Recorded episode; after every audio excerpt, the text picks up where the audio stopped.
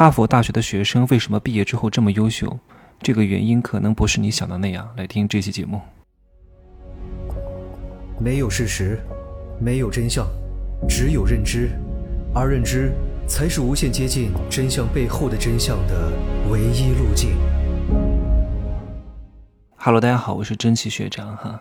我今天可能不会讲太长时间，因为这两天我真的很累。这两天抖音上加我的人，每天至少有四百个，哇，真的，每天有几千人在抖音上给我私信。各大平台，小红书、快手、抖音，因为现在音频呢，我已经录得很稳定了，我要开拓另外一个疆域和市场，然后我又非常懂得怎么去，怎么去设置这些成交环节和这些流量变现。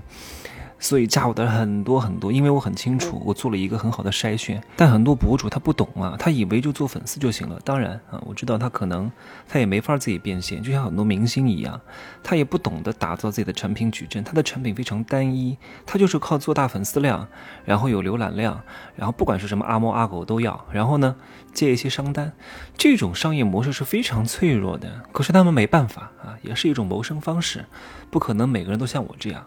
那关于这一套。的赚钱课程应该会在明年年初弄，我真的是有点忙。哎呀，我最近都憔悴了好多，每天要我每天要花将近四个小时回复各种信息，通过的申请给他们发资料。哎呀，太累了。而且呢，经过我筛选的人都是对我非常认同的人，你懂吗？就是这个东西会能够节约你很大的精力和时间，能够有效的去做一个投入产出比。来，我再把这个话题引到今天要讲的主题上。哈佛大学、北京大学、清华大学、MIT 啊，麻省理工学院为什么这么牛逼？为什么这么厉害？各位想想看，我举个例子哈，如果哈佛换一个招生思路啊，完全不一样。哈佛从现在开始招什么人？就招穷人，谁穷招谁啊！你执行一段时间之后，你就会发现，这些新的哈佛的毕业生毕业之后并没有这么出色，他们也没有拿到什么高薪，也没有什么创业成功的案例。请问，现在这个结果还会让哈佛是名校吗？各位，所以你想想看，大学的本质是什么？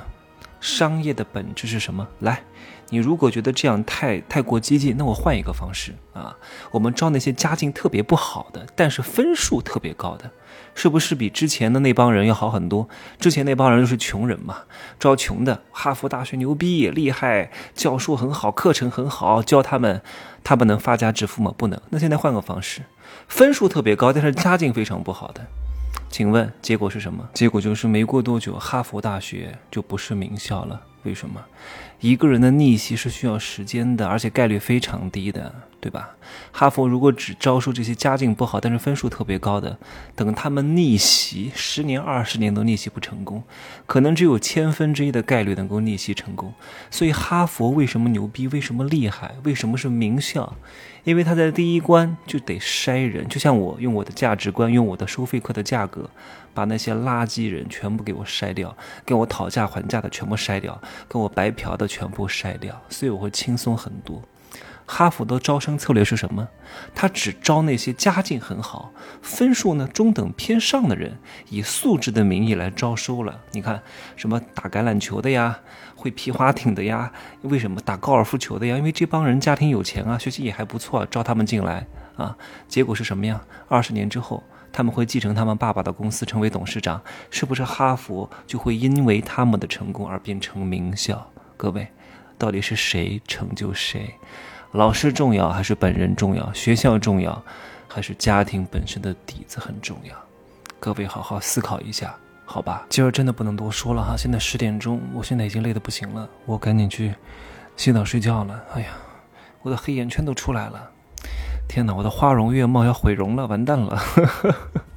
我这两天每天都要喝好多蓝莓果味饮啊，吃好多蓝莓啊，眼睛干涩，还买了滴眼液。哎呀，真的是太头疼了，好吧？今儿我的那个杂志出来了，我放在评论区，或者是我的那个我的朋友圈也是有的，你们可以看一看啊，我的专访。